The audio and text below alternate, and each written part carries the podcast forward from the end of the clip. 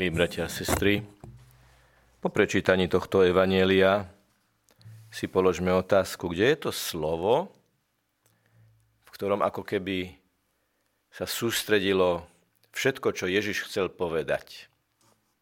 Máme situáciu, keď vidí pred sebou trpiaceho človeka. Vodnatielka bola veľmi nepríjemná diagnóza, pretože znamenala, že v tele sa nadmerne hromadí voda a to mohlo mať dosah na chodenie, na dýchanie, na srdce. Mohlo to človeka veľmi zásadne paralizovať. Ktoré je to slovo, ktoré aj pre nás je posolstvom pre náš život a naše vzťahy. Je to kratučké slovo, ale veľmi zásadné a dôležité slovo. Hneď. Hovorí sa ľudovo, kto rýchlo dáva, dvakrát dáva. Čo znamená rýchlo dávať alebo hneď dávať? A čo znamená nedávať hneď, ale dávať potom?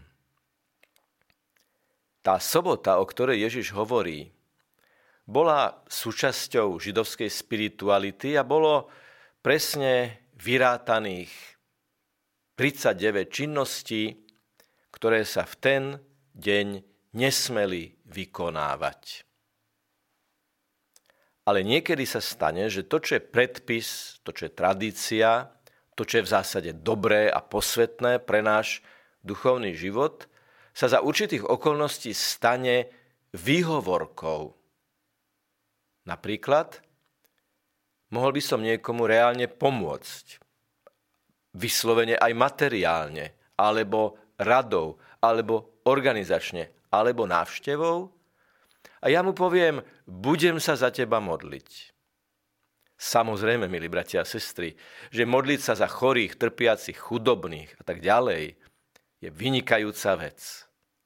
Ale my ľudia sme schopní aj tie najvynikajúcejšie veci niekedy tak domrviť, že z nich vytvoríme výhovorku. Vždy si musíme položiť otázku, že ten, za koho sa budem modliť a chcem modliť, a treba v tom pokračovať, či ten človek nepotrebuje moju konkrétnu pomoc. Konkrétnu. Keby som mu ja vedel konkrétne pomôcť, tak som povinný to urobiť. Lebo inak Boh, ktorý skúma hĺbku mojho srdca, hĺbku mojich motivácií, ktorý vidí až úplne na najspodnejšie dno mojich motivácií, mojich rozhodnutí, tam vidí modlitbu len ako výhovorku. A preto hneď, hovorí Ježiš, hneď treba pomôcť, hneď treba uzdraviť.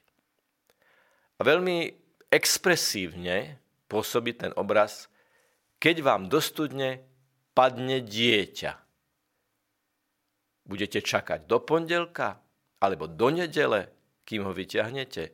Urobíte to hneď.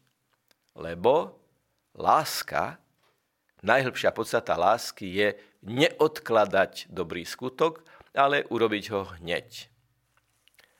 A tak nás aj v tomto čase Ježiš pozýva uvažovať nad tým, či niektoré veci neodkladáme, a to môže byť veľmi nebezpečné, pretože na jednej strane si vnútorne povieme, veď ja to urobím. Ja to neodmietam. Ja nehovorím, že to nespravím.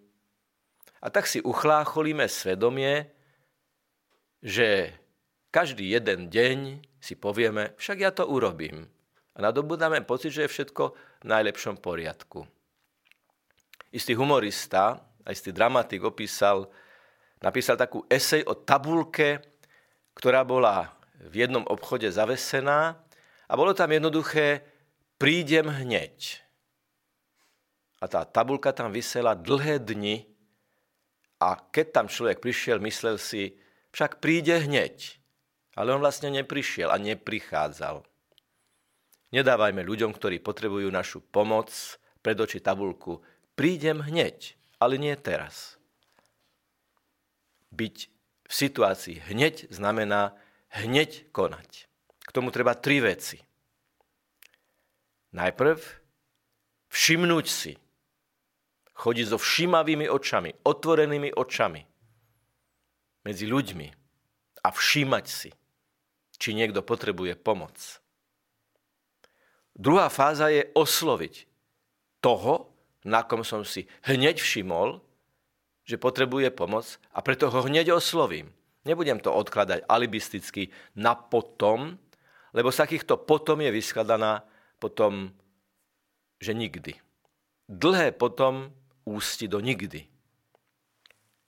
Všimnúť si, osloviť a konať, urobiť, vymyslieť, zorganizovať, tvorivo, ako by sme ti mohli pomôcť.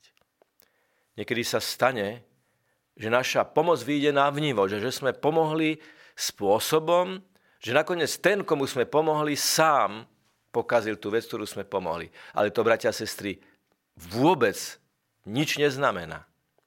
Lebo Boh sa nás nebude pýtať, aké sú výsledky našej pomoci druhým ľuďom.